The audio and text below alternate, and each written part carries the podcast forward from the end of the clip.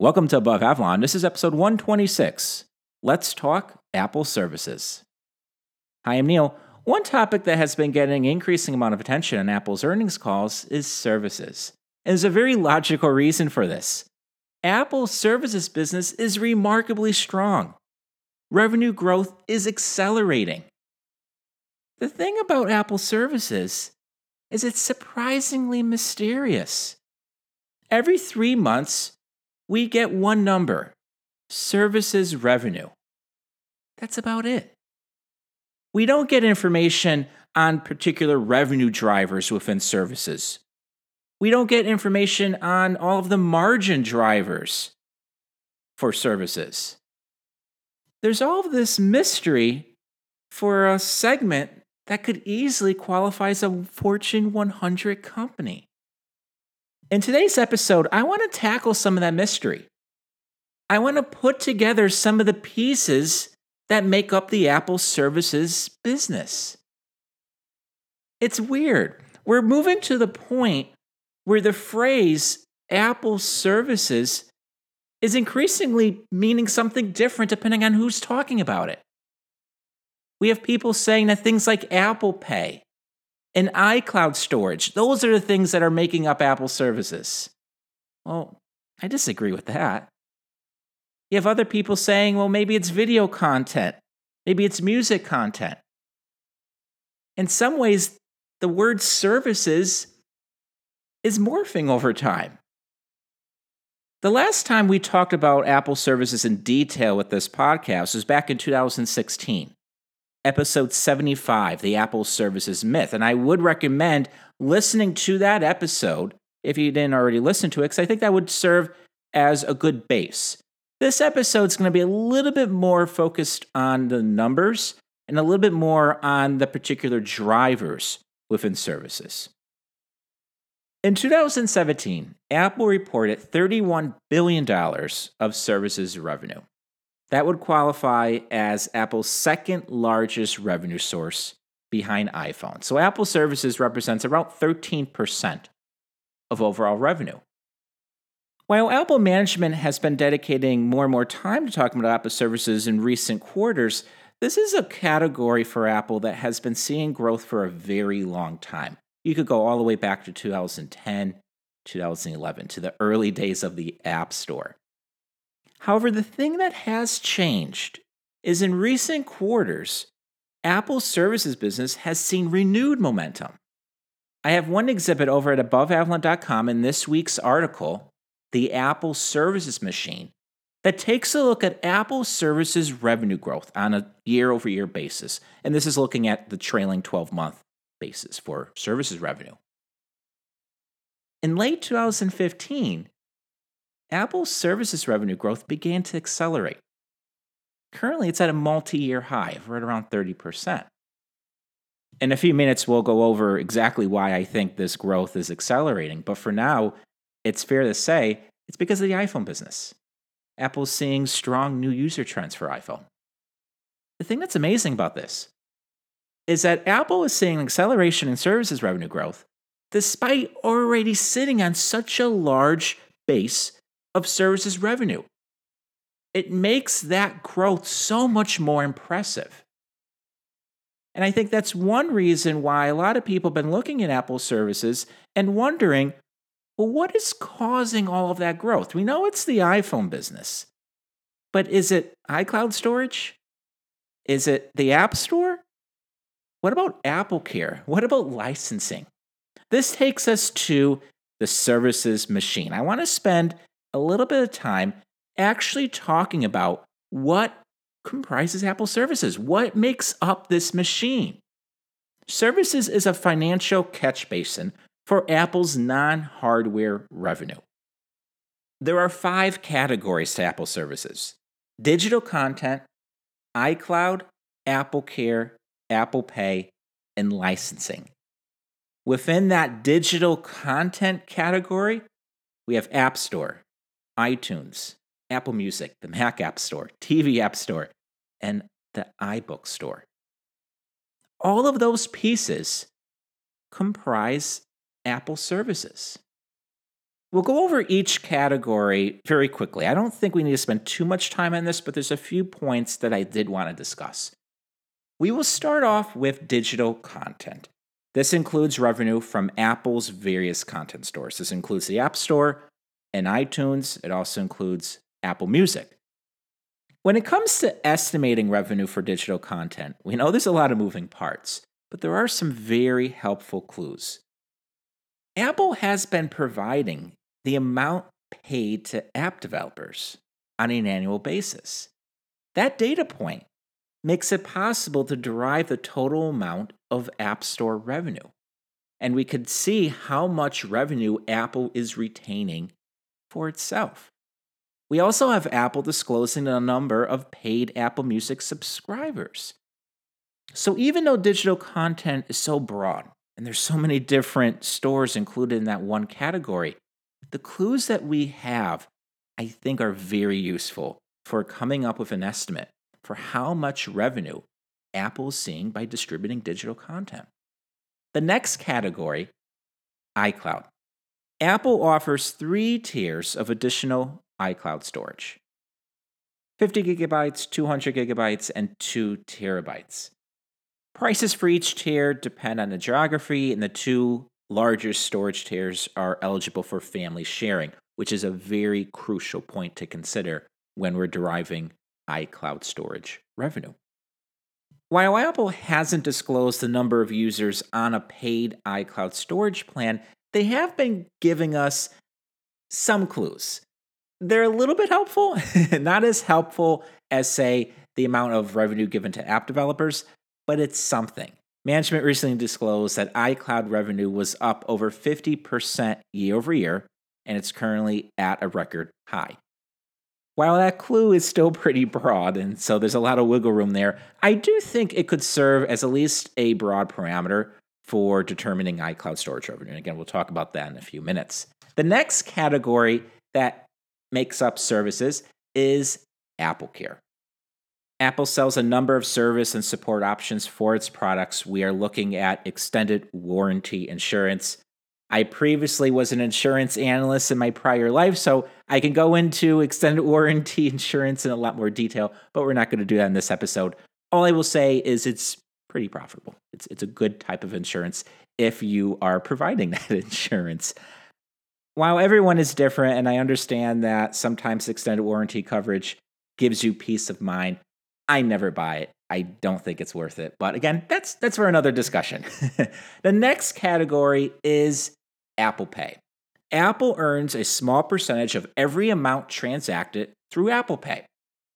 Back when Apple Pay launched, initial reports pegged this percentage at just fifteen basis points for U S transactions. So that's zero point one five percent. That's not a lot. For every one hundred dollars of Apple Pay purchases in the U S, Apple earns fifteen cents.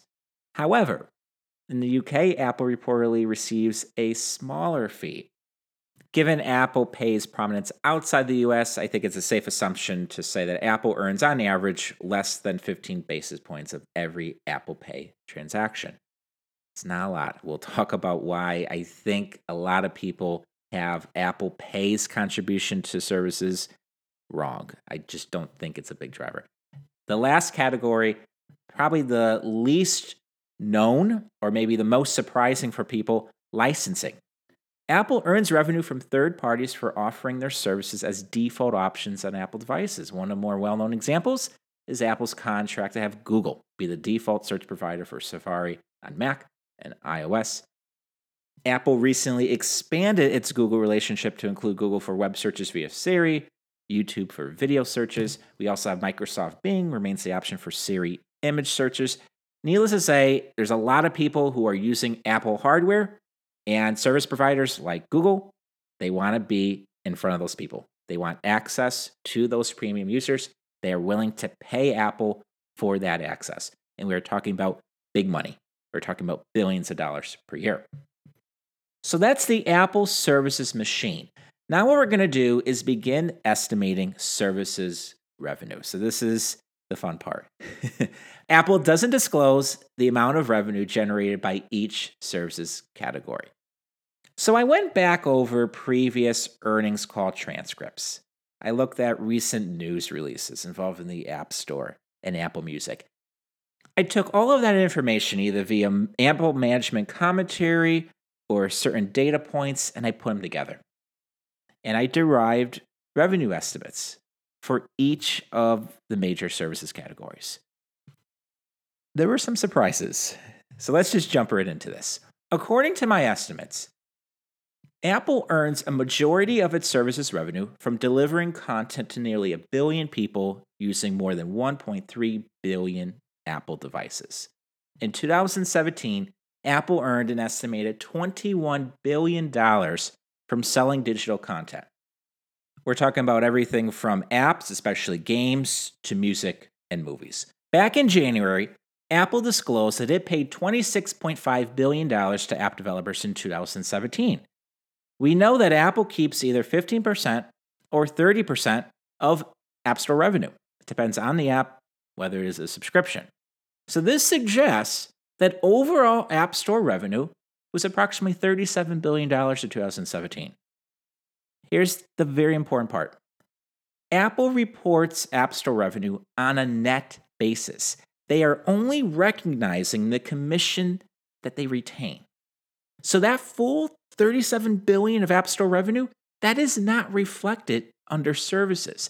Instead, Apple reports just its share, eleven billion dollars. The remaining portion of Apple's digital content revenue, because my estimate is twenty-one billion dollars and only eleven billion dollars is from the App Store. So where's the rest of that coming from? iTunes, Apple Music, and Apple's other content stores. You may be thinking, well, how is that possible? How can all of those other sources represent almost as much revenue as the App Store? You would think that the App Store is so much larger. Well, the thing is, Apple reports Apple Music revenue and some digital content sold through iTunes on a gross basis. So this means that they're reporting overall revenue and not just their share. This results in iTunes and Apple Music representing a large portion of services revenue, despite bringing in less revenue overall versus the App Store. Circling back to the topic about Apple services revenue growth accelerating as time goes on, the primary reason Apple is seeing that is that they have brought in a lot of new people into the iPhone install base. According to my estimates, Apple grew the iPhone install base by more than one hundred million people each year from two thousand thirteen through two thousand seventeen. What are these new iPhone users doing? They're spending an increasing amount of money buying various forms of content. It could be through the App Store, it could be through iTunes, it could be Apple Music. This growth in the install base goes a long way in explaining how Apple has been able to grow that digital content category within services. One of the more interesting revelations from my estimated Apple services revenue mix is the degree to which licensing is a key revenue driver. My estimate is that Apple earns four billion dollars per year from licensing. And that's interesting because Apple doesn't discuss its licensing business. And yet, you're talking four billion dollars per year. Just to put that into context, Apple Watch generated six point five billion dollars of revenue in two thousand seventeen. So licensing is a pretty big deal for Apple.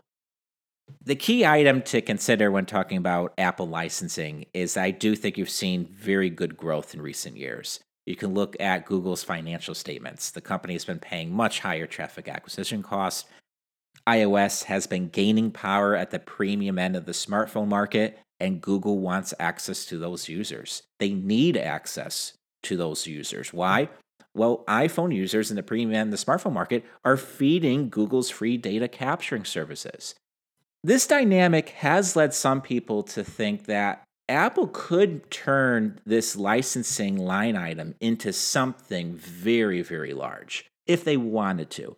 I'm a little doubtful Apple will go in that direction, but if you're talking about having control of the premium end of the smartphone market, you're talking a lot of people, hundreds of millions of users, there are a lot of companies, a lot of services companies who would pay very good money to access those users. And if you're Apple and you're looking at your user base and you're saying, well, we want to give these users the best experience, maybe that includes some third-party services that we can include as default options, you could see how there could be a lot of revenue in that. Again, Apple hasn't necessarily moved in that direction, but it is something to monitor. Next, we turn to some of Apple's more recent new services revenue streams. We're talking about iCloud and Apple Pay. The main takeaway for those two revenue streams, they don't come close to matching the revenue associated with content distribution.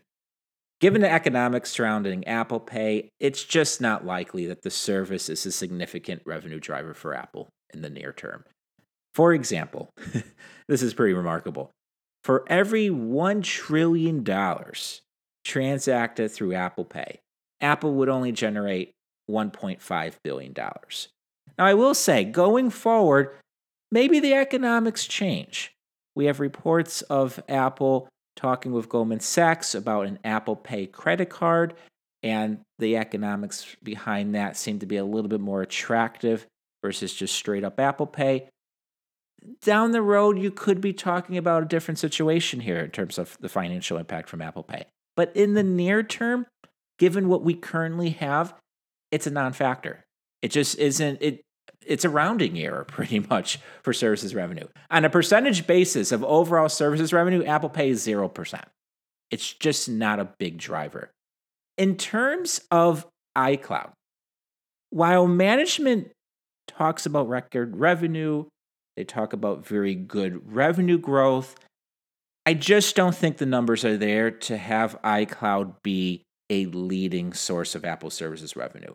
You're still talking about two billion dollars per year, so that is something, and there is certainly room for that to go higher over time, but I tend to think consensus assumes iCloud accounts for a lot more of Apple services. When you start looking at the users and you start looking at the amount paid per month, you're going to have to run with very aggressive assumptions to really have iCloud storage account for much more than two billion dollars. And so that's why I think iCloud accounts for about five to six percent of overall Apple services revenue. All of these revenue estimates are available over at above avalon dot com, but just to recap, I'll just go over the percentages at this point. So this is for Apple services revenue in two thousand seventeen. Digital content, sixty-eight percent of overall revenue. Licensing, thirteen percent. AppleCare, thirteen percent. iCloud, six percent, Apple Pay, zero percent. Next, we turn to estimating Apple services gross margin. So Apple doesn't disclose services revenue by category. And well, with margin, we have even less information. Apple doesn't disclose services margins, not even an overall margin. But we do know from management commentary that services end up boosting Apple's overall gross margins. That's a major clue. It tells us that services gross margin exceeds forty percent. So we have a lot of confidence that it's above forty percent. The way that you get a more specific margin estimate is you have to look at each revenue driver. In Exhibit five in this week's article, I break out my estimate for gross margin by category. At the top, we have licensing. I have an estimate of ninety-five percent gross margin. So basically, it's pure profit. We have Apple Pay, gross margin of eighty percent, iCloud, seventy-five percent gross margin, AppleCare, sixty percent, and digital content, forty-three percent. Put it all together, and my estimate for Apple's services gross margin is fifty-five percent. So if you take a look at Apple's overall gross margin this recent quarter, it was thirty-eight percent. That was the overall margin. It's largely impacted by things like iPhone, iPad. Well, Apple services ends up boosting that number because you're looking at something closer to fifty-five percent. That is important to consider when you're going forward, when you're modeling that gross margin. Assuming Apple continues to see pretty good services revenue growth, and if we assume a scenario where maybe iPhone average selling price reverts back to the mean, unit sales trend around flat, you could have a scenario where iPhone revenue represents a smaller percentage of overall Apple revenue. In that scenario, having an Apple services gross margin that's close to fifty-five percent could go a long way in having Apple be able to maintain its overall gross margin. So that's something to consider. One other item worth talking about in terms of gross margin, digital content. My estimate's forty-three percent. I think it's the lowest margin item within services. Why is that? Got to go back to accounting. If Apple is reporting Apple Music and some iTunes revenue on a gross basis, that will weigh on digital content's gross margin. This brings us to strategy. I continue to think that Apple's services strategy is misunderstood. Many have looked at Apple's services momentum and concluded that Apple is turning into a services company. We then have a growing number of people position services as Apple's future. I don't think those viewpoints are true. With services, Apple is pursuing two goals.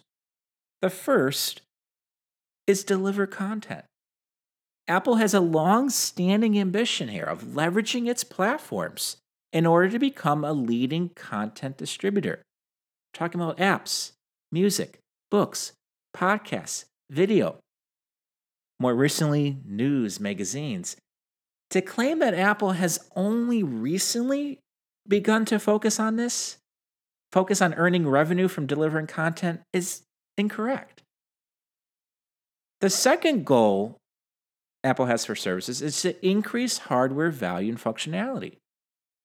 Apple looks at services as a key differentiator that increases the value found in using Apple hardware and software.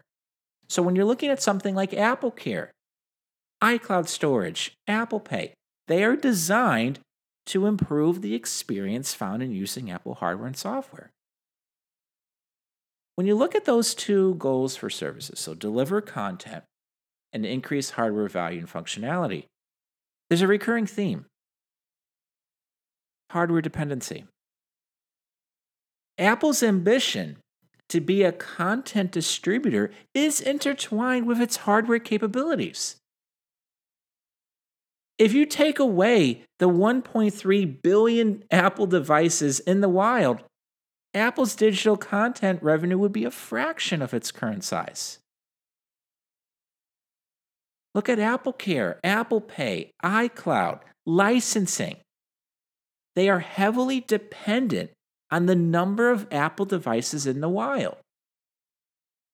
Now, this doesn't mean that Apple has to report iPhone unit sales growth or iPad unit sales growth in order to grow Apple services revenue.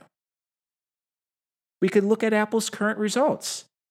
We have iPhone unit sales, iPad unit sales, Mac unit sales are basically flat. Yeah, they could be up a little bit one quarter, down a little bit the next. They're flat. And despite being flat, we have services revenue growth up thirty percent. The key is for Apple to continue growing its user base, for Apple to continue growing the number of devices in the wild. That has an impact on Apple services revenue. One question I get is, why isn't Apple services valued like other services companies?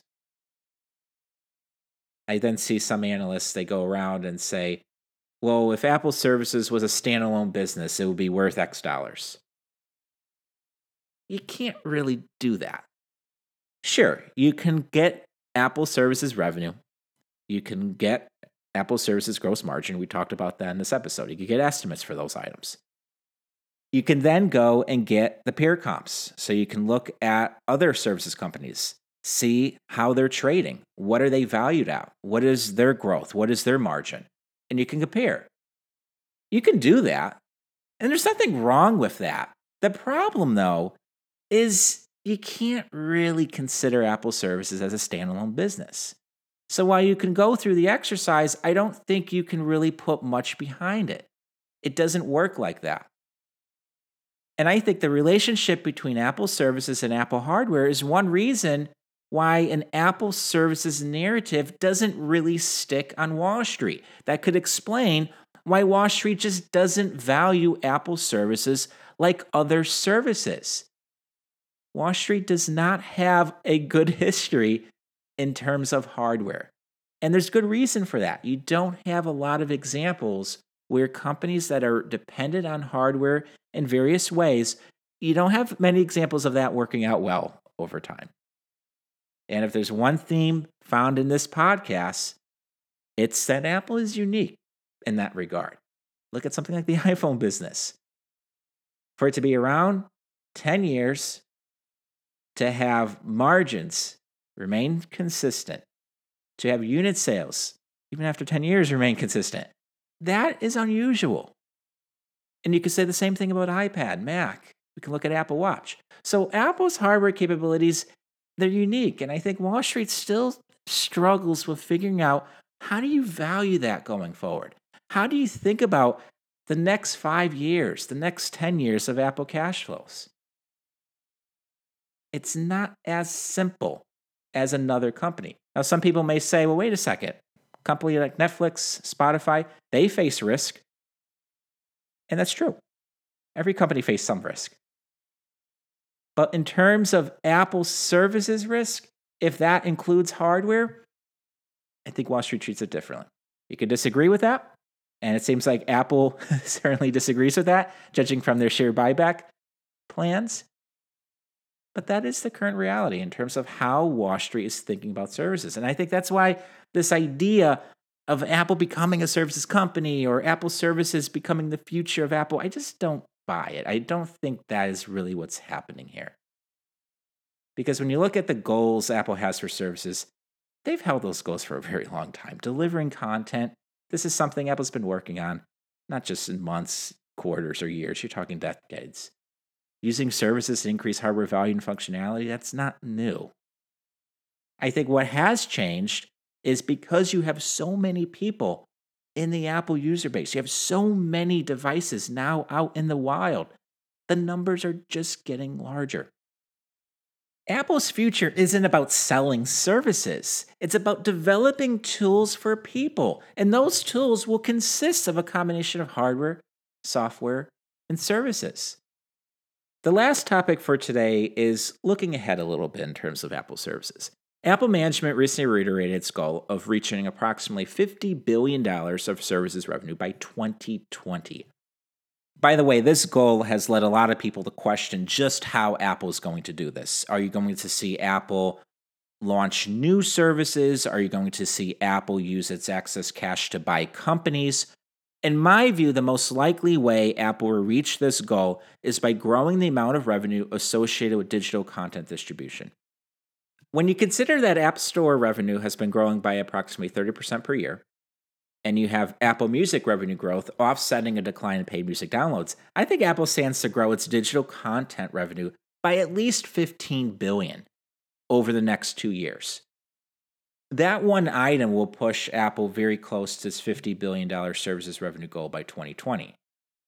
The remarkable thing is we haven't even taken consideration new content subscription offerings from Apple. We're just looking at Apple's current services business and assuming a certain percent of growth, which I think is attainable over the next few years. According to Apple, they have two hundred seventy million paid subscriptions across its services. That's up over one hundred million year over year. My suspicion is a good portion of those subscriptions are content subscriptions. We then have good reason to believe that Apple is developing two new paid services for delivering content, Apple Video and a paid tier to Apple News. I think in each case, those services will be given a long-term target of having at least one hundred million paying users. You then have Apple being in a good position to benefit from growing momentum for all these video streaming services like Netflix, H B O, Hulu. So I don't think it's a stretch to claim that Apple will one day have five hundred million paid subscriptions across its services. This leads me to the takeaway for this episode. Apple isn't becoming a services company. Instead, Apple's building a leading paid content distribution platform. That's going to do it for today's episode. For those of you who want a little bit more detail about the financial aspects to this discussion, a little bit about the math and methodology behind my estimates, I did publish a daily email this week that took a look at that data. So it was dedicated to going a little bit more into the numbers.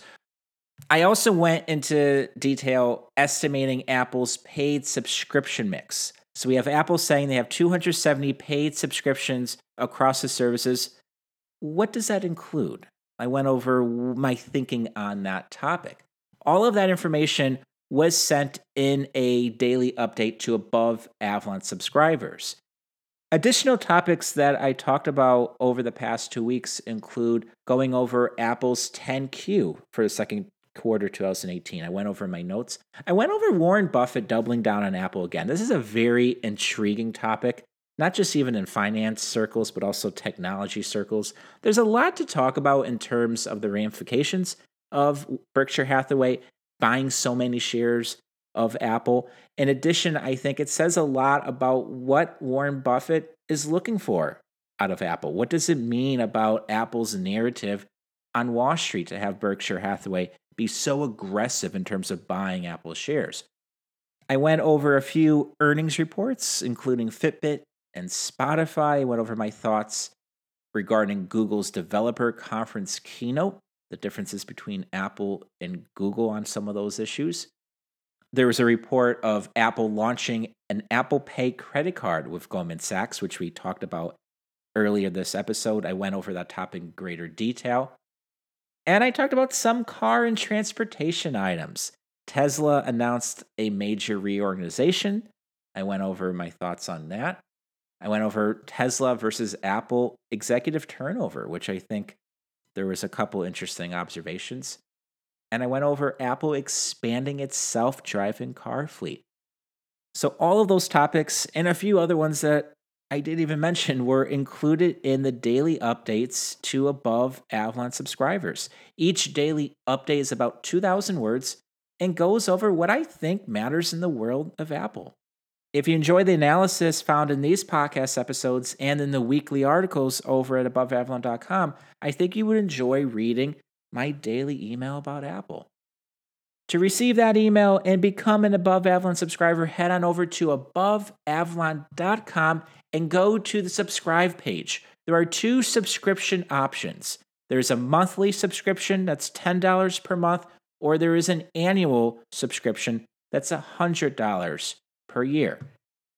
There's also plenty of other information about Above Avalon subscriptions on the site. There's all of the privileges and benefits, and also there's the most commonly asked questions and answers. So if you still have a few questions about that, just head on over to above avalon dot com. I'm very proud to say that Above Avalon is one hundred percent supported by subscriptions. So if you are already an Above Avalon subscriber, thank you. And if you are thinking about becoming an Above Avalon subscriber, thank you in advance. If you enjoy the Above Avalon podcast, if you can leave a quick rating or review for the podcast in Apple's podcast app, I would greatly appreciate it. And of course, if you know someone who may be interested in these podcast episodes, you can certainly let them know. I won't stop you from doing that. With that, I will conclude today's episode. I will talk to you all next week. Bye.